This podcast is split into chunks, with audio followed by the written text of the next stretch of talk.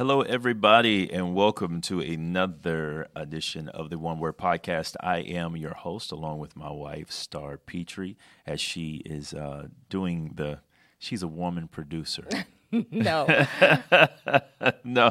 Everything worked fine in the run-through. Going live is always a totally different oh, thing. It's man. all good, though. It is all good. It's yeah. all good. We're just so thankful you guys are here. We're so glad that you're joining us uh, for this midday uh, uh, time in the Word of God, time in the presence of the Lord, and uh, joining with us, not only our church family, but all of you who follow us on our social media uh, platforms, and to uh, go ahead and plug that, actually. If you are following us on YouTube and you have not clicked subscribed or hit the notification bell, we'd like to ask that you do so. If you've listened to these podcasts, you listen to us or follow us on Sunday mornings and on Wednesdays during Wednesday night Bible study, uh, go ahead and click that subscribe button. We're, I think we're roughly around seven hundred sixty-five subscribers. We really... And growing. And growing, yeah. We never really did anything with our YouTube at all uh, for a very, very long time. So to see it starting to grow somewhat organically is just really a blessing. So help us get to one thousand, man, and find those seven sixty-five and tell them to find seven hundred more.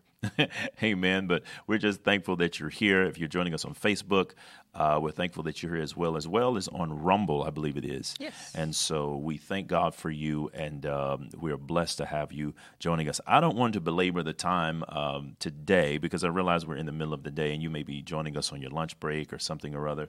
Um, but what I have to share with you today, I think, is vitally important. And um, it's one of those things that I feel like are prophetic. I believe it's something that is consistent with the times in which we live from the Word of God. And uh, I was impressed to to talk about this today because it means a lot that you and I stay anchored and solid during the times in which we live. Amen. I mean, we are in very, very volatile, very, very um, transient times.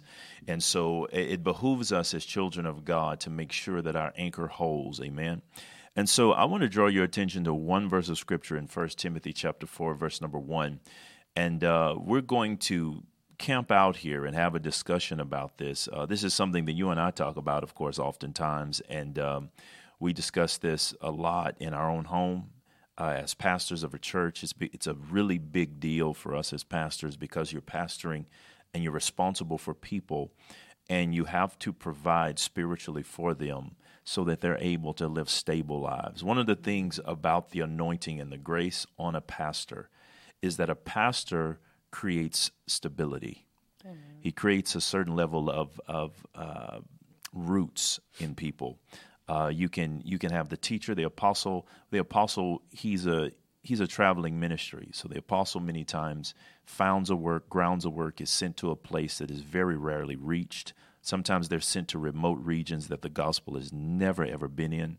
Um, but they establish churches, they ground people, and then they generally move on. The teacher is a traveling ministry as well. Of course, the evangelist, but and the prophet also. Um, but when it comes to the pastor, he is someone set down in a community of, of people, and he is anointed or she is anointed by God to bring uh, grounding. Amen. And founding to solidify the believer. And I'm telling you, without it, oh my God, without the local church, the backbone of the of the ministry, I'm telling you, we would be in a lot of trouble. And Jesus knew that, so he gave us all of these gifts, and all of them are necessary for the perfecting, the maturation of the church. And so we want to do our part here today as pastors, and I want to ground you in something that I think is vitally important. First Timothy chapter number four. Verse number one says, "Now the Spirit speaketh expressly, that in the latter times some," thank God it didn't say all. Amen. Amen. You're like, what, me, Lord? No, no, no. It says that in the latter times some shall depart from the faith, giving heed to seducing spirits and doctrines of devils. Now this verse of Scripture is so full. I mean, just reading it in the King James Version here on its face is enough.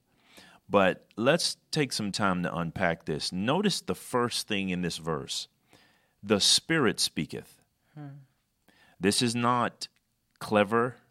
uh, writing by Paul. This is not Paul saying he feels like he's going to share this with you or there's something he has as a revelation. No. Not conjecture. No, yeah. This is not conjecture. This is not happenstance. It says, the Spirit speaketh, not only does he speak, but speaks expressly. Now, when you look at these words in the Greek language, this word expressly means distinctly. It means absolutely. It means without equivocation, without doubt. Take it to the bank. You can lean on it, depend on it. It's going to happen. And as a matter of fact, you can't even pray it away. There can be no intercessory prayer to stop this. There is no, there's no way to turn this around.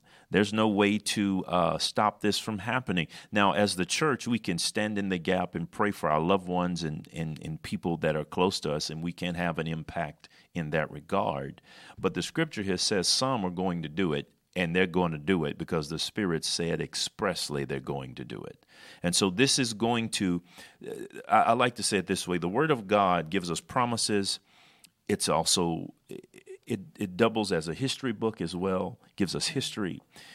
It also gives us a diagnosis of times and seasons.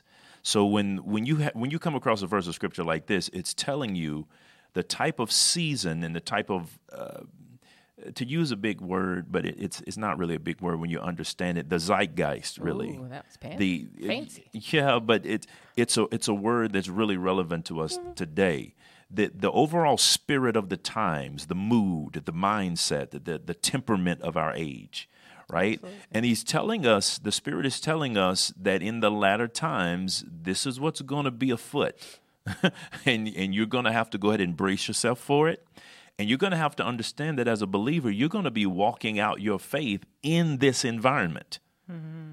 You're not going to have the privilege of walking out your faith in a different environment. You're going to have to learn how to stand and be anchored in the environment that the Spirit says is going to be in the last days. And of course, we could go to to Peter and, and Timothy, and we could put all these things together, and it gives us a real, real uh, good diagnosis of our times. But here it says the Spirit speaks expressly that in the latter times, now the word latter times means the end.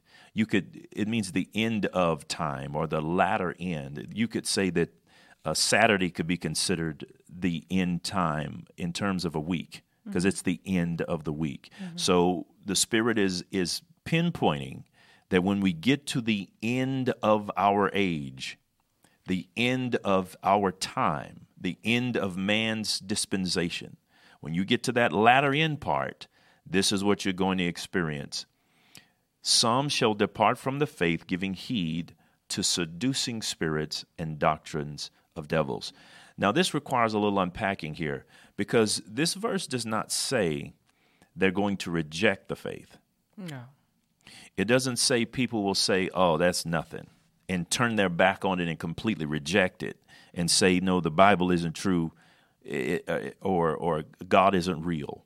That's there's enough of that. We know. But here, this this some shall depart from the faith. When you look at this in the Greek, it means that they will actually stand uh, at a distance, or they'll stand off from the faith, mm-hmm. giving heed or turning their attention toward seducing spirits. And this is where the conversation uh, turns here. And this is what this is the focus. And this is why we titled this what we titled it. Because that word seducing, of course, if, if you look at it on its face, you're thinking of seduction in the way in which we define it on a daily basis. Right. But it actually means, and I'm, I'm going to go ahead and read this Greek word to you. It's the Greek word planos or planos, and it's a very powerful word. It means roving. It means wandering. Mm-hmm. It means to be um, a vagabond. Mm-hmm.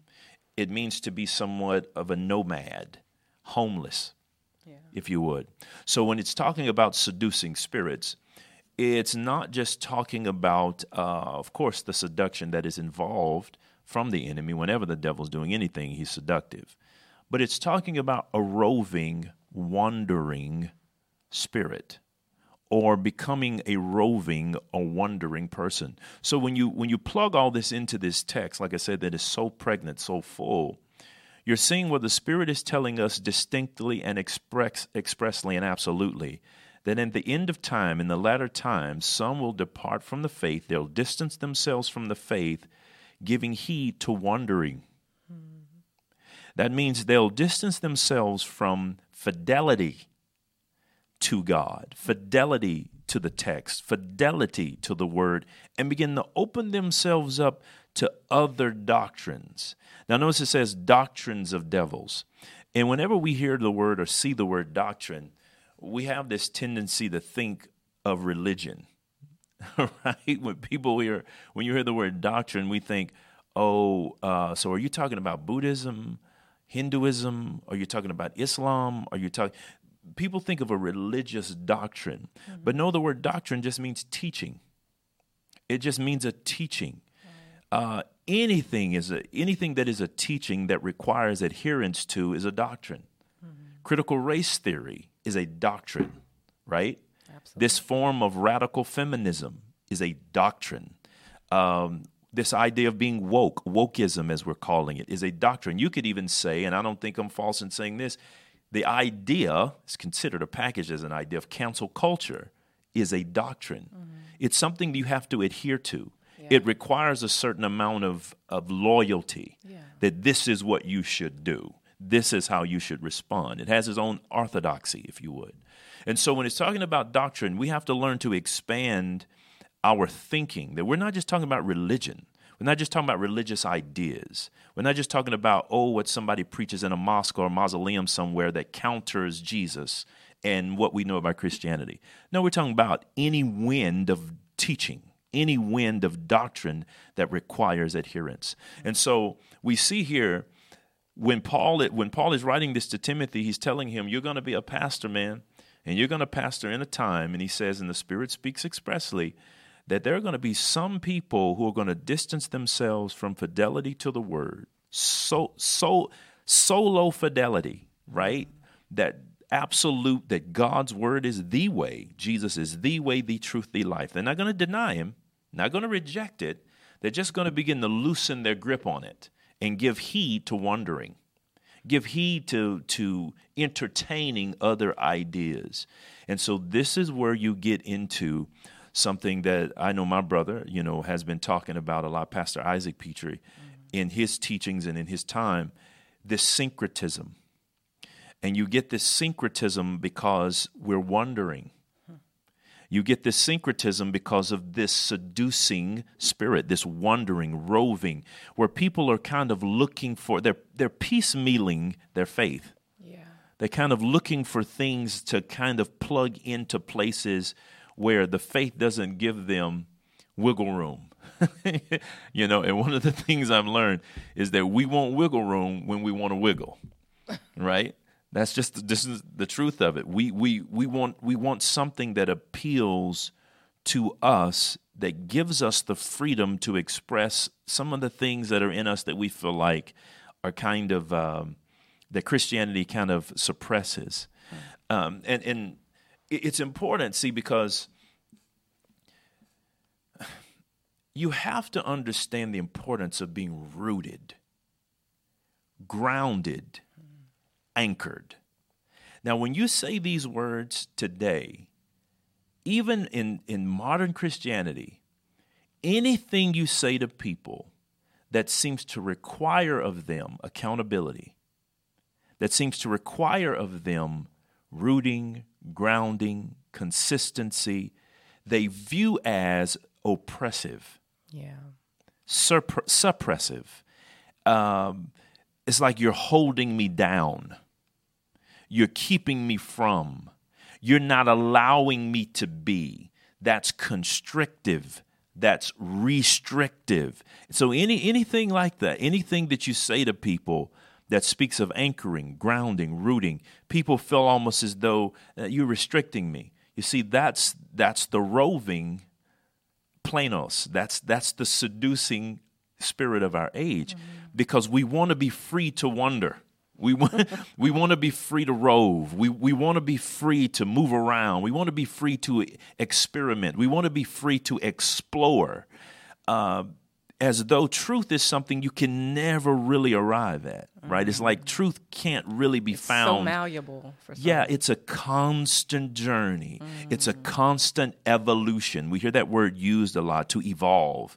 It's a constant chasing and a constant thing we're after. Jesus said, no, you shall know the truth.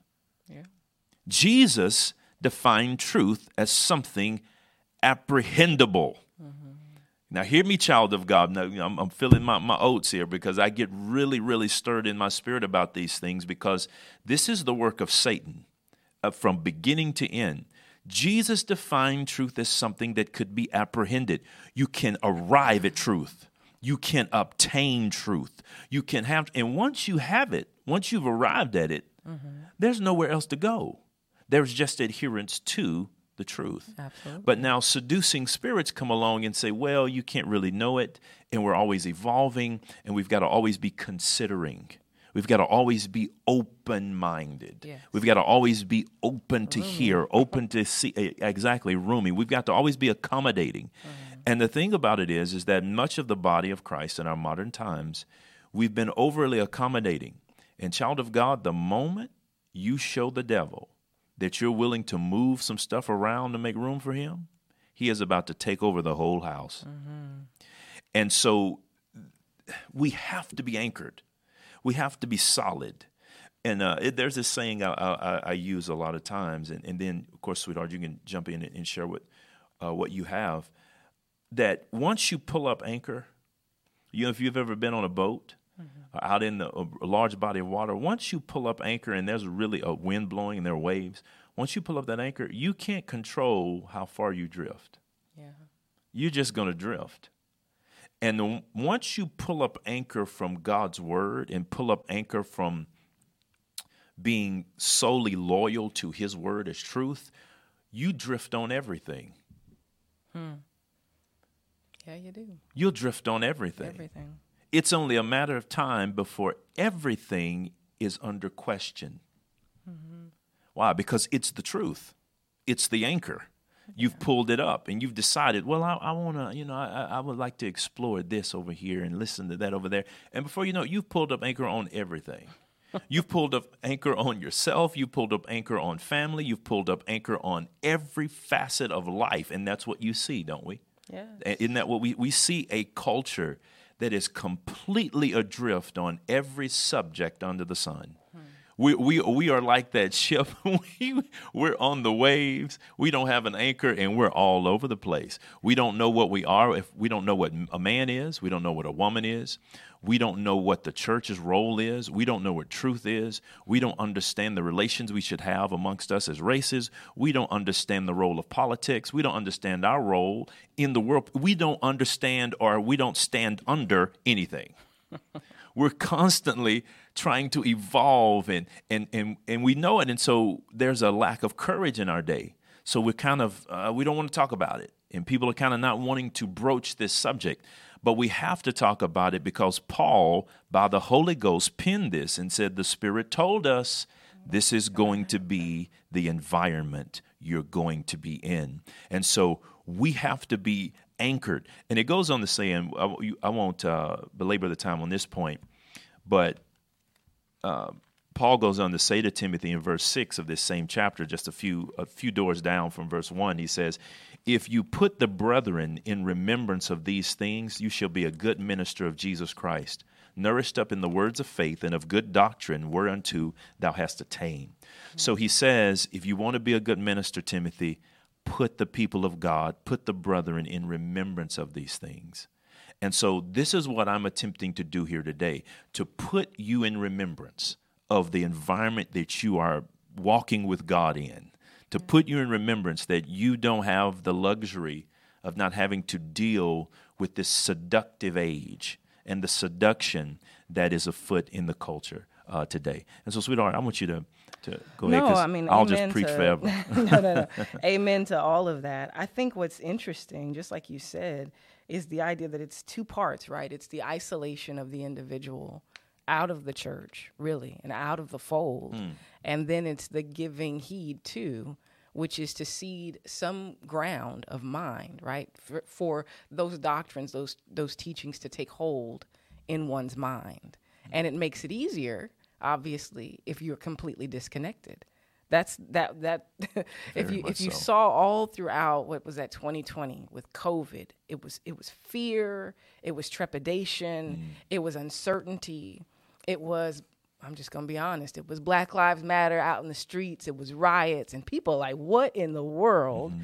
is going on? Oh yeah. And suddenly everyone feels as though we have to make those accommodations, right? We have to give room to this idea that I have to be, I have to be overly nice and sensitive to your uh, destructiveness because mm-hmm. I'm of a particular race, right? Or of mm-hmm. a p- particular persuasion. I have to be overly nice. I have to be overly accommodating because you choose to wake up in the morning and you feel like you're not who wow. God says that you are. Suddenly, mm-hmm. all of a sudden, these things start to take hold, but they're easier to digest. And they can they can find themselves in a place of comfort because we're isolated. Mm. Because we're not, I mean, there's most, no community. There's no community of, of believers. Faith, no. Thinking the same Absolutely. thing, minding the same no. thing. Yeah. And so I, I want to jump really quickly to James three. Mm-hmm. And this is James three and thirteen, because I think this is interesting. Because once we get into isolation, you start thinking about what? Yourself. Yo-yo. Right? It becomes all about your survival and the preeminence of you, the person. Yeah. And uh, in thirteen, he says, "Who is wise and understanding among you? Let him show by good conduct that his works are done in the meekness of wisdom. Mm. But if you have bitter envy and self-seeking in your hearts, don't boast and lie against the truth," right? He's saying that's not wisdom. Mm. So when you get alone by yourself and you start thinking about those things that make your flesh feel good, that make you uh, feel affirmed and right, woe to you, right? Be very careful yeah. because those things are not true. And he says this wisdom does not descend from above. It's earthly, it's sensual, it's demonic. Mm. Where there's envy and self-seeking, confusion and every evil thing are there. And so mm. that's what we're seeing in our culture, right? There's confusion and every evil work underneath the sun. Yeah. Things that we never thought we would be discussing. We're having to have real, like, what are we talking about? I mean, yeah. of course you're, a, a, yeah. of course, of course you're, what are we talking about here? Yeah. And we're having these conversations and actually having to give like real credit or, or room to the idea that the that people have come up with. Yeah. And like I said, it, when people are isolated, it's much easier to digest those things. And that is why closing churches for two years mm. was just, I mean, brilliant. The enemy was like, this is brilliant. Yeah. I'm going to close these churches. I'm going to shut them down. And I'm going to leave people out there on their own. And there, and, and social media wasn't a, a great supplement for it, because even though people were going live online and everything, but it was it caters to the wondering. Oh, because absolutely. You kind of um, eat from every table. Yeah, it's almost like a buffet. It's a buffet. You just kind of and you you eat, end up eating things sometimes that aren't good, that aren't God. you you just kind of go all over the place. And uh, one of the things that jumps out at me when you were reading that in James is it says this wisdom descends not from above, but is earthly, sensual, mm-hmm. natural, devilish. So it is a wisdom, but it doesn't come from God. No. Right? And and this is this is this fits really nicely right into what Paul was telling Timothy about doctrines. Yes. So we're talking about teachings. We're talking about things that masquerade as wisdom, things that masquerade as enlightenment. Uh, one of the things that the church has got to come to grips with and understand is when Paul is talking to the church at Corinth, he talks about Satan transforming himself into an angel of light and talking about, so don't be uh, thinking not strange that his ministers do the same thing, you know, masquerade as, as something that they're not. Because Satan is always masquerading, hear me now, he always masquerades as enlightenment. Yes. Satan always masquerades as enlightenment. Mm-hmm. He always shows up like it's an aha. Mm-hmm. He wants you to feel as though he is turning the light on in your head, because it's his form of mimicry. He mimics what the Father does, yes. because revelation knowledge is light. God's truth is light. And so he loves to mimic what the Father does, but it's always catering to what is sensual. Mm-hmm. It's always catering to what is earthly. It's always catering to what is carnal. It's never lifting you into the character of Christ. It's always catering to the base appetites of our nature. Those personal passions of it's, ours. It's catering. Mm-hmm. Oh, it's always catering to some form of competition, comparison, gain, want, uh, envy, strife. Like it says, envy and strife, to get from someone else, to get this from somebody else. This person owes me this, that person owes me that. That type of enlightenment, any enlightenment that causes you to fly at your brother's throat is sensual, earthly, and devilish. Amen. And so we have to, we have to, as the children of God, have some have some godly wisdom about this to understand the importance of it. One of the things that I, I go back to, and um, I think it's uh, Paul writes about this in First Corinthians, I believe it's First Corinthians eleven, but it, it comes from uh, Genesis chapter three when when Satan, of course, uh, deceived Eve. Um, and uh, it's either first or it's either first or Second Corinthians eleven, but he's talking about he's talking to the church at Corinth, and he's talking about them being espoused to one one Lord. He wants to present them as a chaste virgin. Mm-hmm. He doesn't want them defiled, and he's saying that to the church at Corinth and how he's jealous over them, and he says, "Lest that as Satan beguiled Eve, mm-hmm. you should be beguiled from the simplicity that you have in Christ." Mm-hmm. Right, and so. When you look at what Satan did to Eve, he shows up to Eve and he convinces Eve that in some way, shape, or form, God's commandment to her is restricting her.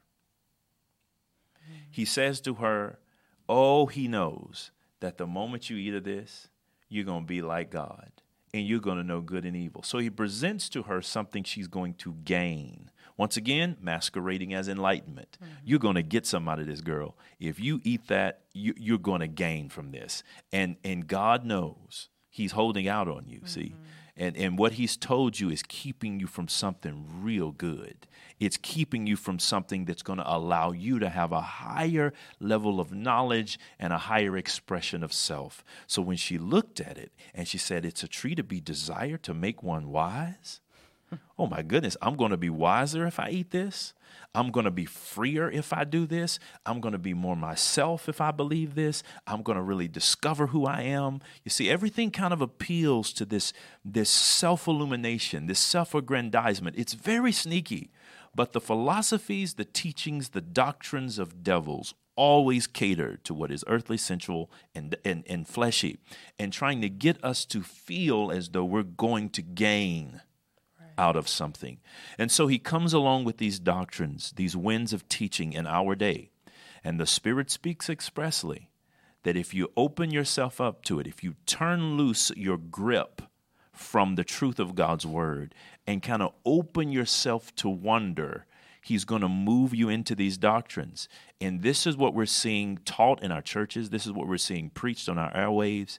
This is why you see such a an explosion of voices, yeah. Also an explosion of voices, and it's and it's sad because the the prophetic is a given is a God-given divine divinely empowered gift to the church. Absolutely, the prophet's office is real. Okay, the prophetic is real, but I find it very interesting that Satan likes he wants to use the prophetic to sneak in a whole lot of winds of teaching, right? Because the prophetic is that thing that is spoken by inspiration. So Satan loves, once again, to masquerade as a as enlightenment.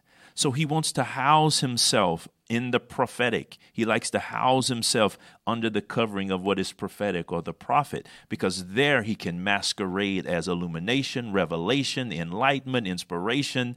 When it's sensual, it's earthly, it's divisive, yeah. And it causes problems, and it splinters the body, and it splinters the church. Well, God doesn't splinter.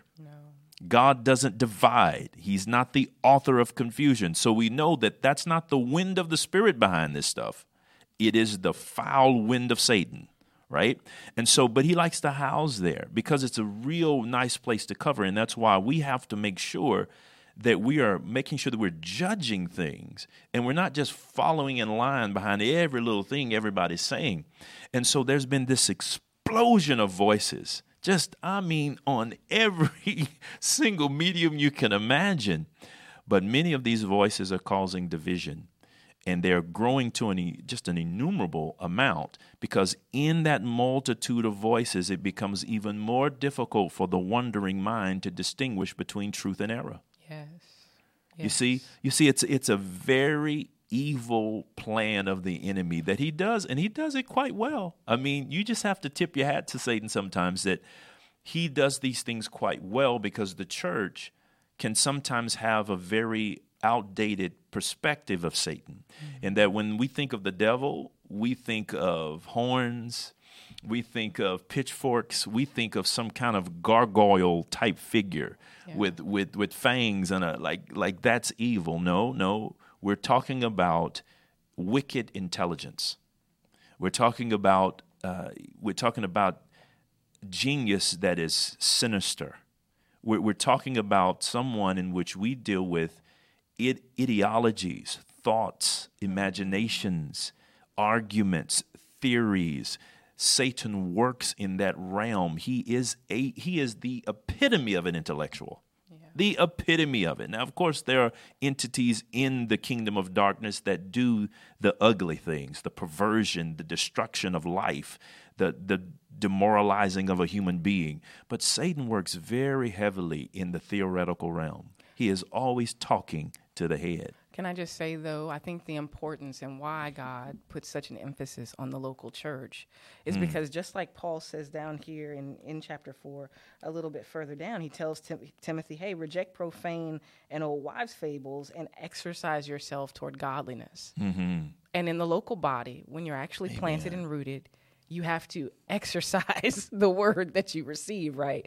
You digest the word, but now you got to sit in there and you actually got to do it. Amen. And you got people around you that you have to, you know, talk to and, and uh, exchange with, you know, you help and serve with. And now I have to actually practice what love looks like, what patience looks like, what forgiveness looks like. Amen. Uh, but when I wander, well, then I can just get up anytime I'm offended. I'll leave your table, go eat at somebody else's table. And it leads to being slothful. It leads to being touchy and fretful and mm. resentful. It leads to me being so sensitive that I can't really receive anything else. So if it's not of my own imagination, I don't even want it, right? Because I yeah. get to the point now where I am so the true. purveyor of all things that are true, right, and good. That's so true, though. Because I've eaten from so many tables. So I've taken a little bit of this, a little bit of that. I put it in a pot, stirred it up, and said, oh, yeah, I like that. I'm going to add a little bit of me, and I'm good. Mm. But when you're in a local body and you're submitted to the leadership and to mm. the call of the house, totally different thing. Because now God has me actually exercising and lifting that weight of love. And I'm like, I'm getting a little tired, Lord, of this love. But he's like, nah, you keep lifting because you need that, yeah. right? You keep lifting patience because you need that. And so I think that's really the difference. I'm becoming right? more like him. I become more like him. Yeah. But I have to actually, it's the practice, right? It, it's not theory. I mean, in theory, mm. in theory, what's not? It's not I mean, theory. It's but it's practice, and that's exactly. the part that trips us up. It's the practice. And, and isn't that the thing, you know, because knowledge, the tendency of knowledge is to puff up. Oh, yes. That's Bible. Absolutely. The tendency of knowledge is to make one, and it can puff you up to the point you think because you know it, you do it.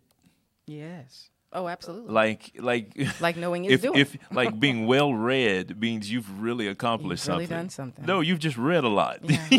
You haven't really. It's the doing that changes life. It's the doing. It's the application. That that's where Christianity. That's where the rubber meets the road of faith. Mm-hmm. It's the doing. And he tells us that right? you have to exercise yourself toward godliness. Yes. Which means that if you're not doing it. Mm. It doesn't matter what you've heard or what you receive or exercise. What you thought you, oh, Lord, it was so good. Mm-hmm. You have to exercise yourself toward that. Man, and that's work. And that is that's W O R K. Doing, that's doing the work. Yeah. And this is and this is what we have to recognize. And, and I, I'll say this, and then we can go ahead and start to close here. One of the ways, and we've been on this for a while, and I, and, and I, it, you know, I would be remiss if I didn't touch on it again. talking about this ability to discern in our day. Mm-hmm. And the Holy Spirit spoke to my heart out of Hebrews chapter five, verse thirteen and fourteen. We know what the scripture talks about. Those that are that use milk are unskillful in the word of righteousness, but strong meat belongs to those who by reason of use have their senses exercised to discern both good and evil. And the Spirit of God, when I was reading that verse, the Spirit of God spoke to me to make sure that I taught our congregation discernment is developed in the doers. Mm-hmm. Discernment comes from doing the word. It does not come from reading it. It does not come from preaching it. It does not come from knowing it. It does not come from Post-it notes. And I, I stick up Post-it notes like everybody else, so don't don't think I'm I'm being uh, condescending about that. It's it's not that, but that's not it.